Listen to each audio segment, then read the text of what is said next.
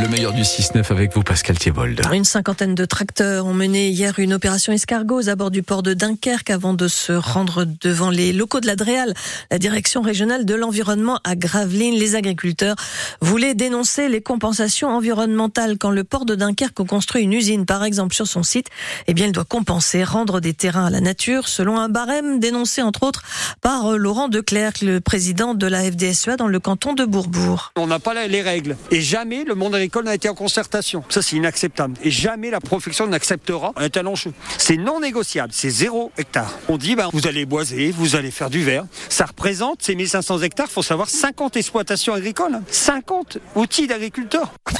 Au premier jour de son procès devant la cour criminelle du Pas-de-Calais, un gendarme du GIGN accusé d'avoir tué un jeune homme de 23 ans lors d'une intervention pour arrêter des cambrioleurs présumés en 2018 à Fouquières-lès-Lens a maintenu sa version, celle de la légitime défense. Il pensait que sa vie était en danger, thèse réfutée par la famille de la victime, indiquait ce matin Alice Marot. Peu importe ce qu'il a pensé, répond la famille de la victime, il ne faut pas oublier qu'en face, il y avait un être humain, un jeune de 23 ans non armé. Il n'était pas dangereux, insiste son grand frère.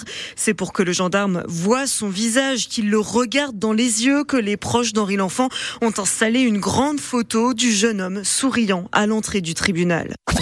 Quelques 350 collégiens de Saint-Omer ont pu participer à un escape game pour les sensibiliser à la sécurité routière.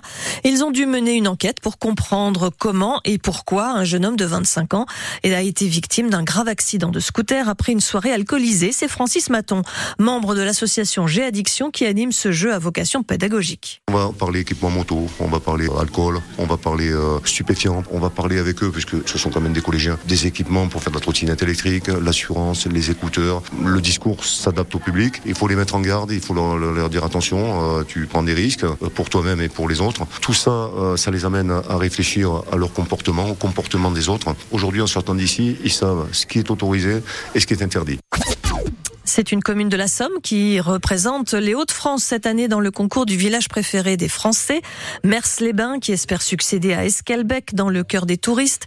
La station balnéaire à la limite des Hauts-de-France et de la Normandie est célèbre notamment pour sa fête des baigneurs en costume de la belle époque. Le maire de Mers-les-Bains, Michel Delépine, confiait ce matin sa satisfaction d'être donc le représentant de notre région. Mers-les-Bains a une riche histoire patrimoniale pour laquelle on œuvre depuis de très longues années. C'est une belle reconnaissance que d'être sélectionnée, la seule et unique pour les Hauts-de-France. Nous allons nous consacrer entièrement à créer les conditions nécessaires, à grimper sur la première marche du podium pour faire en sorte que Mers soit repérée et retenue au final. Les huitièmes de finale aller de la Ligue des champions de football se poursuivent ce soir avec le choc entre l'Inter Milan, finaliste l'an passé, et l'Atlético Madrid. Dans l'équipe italienne, deux pensionnaires de l'équipe de France, deux copains qui se sont totalement intégrés, Franck Thuram et puis surtout le nordiste Benjamin Pavard dont nous parlait ce matin Xavier Montferrand. Marcus Thuram cartonne en attaque aux côtés de l'Argentin Lautaro Martinez. 12 buts, 11 passes décisives pour le Français cette saison. Et Benjamin Pavard, lui, est devenu non seulement un pilier de la défense des Nerazzurri dans ce rôle de central droit qu'il affectionne, mais aussi le chouchou des tifosi de l'Inter, tellement bien intégré qu'il a déjà un surnom, Benji l'Interista.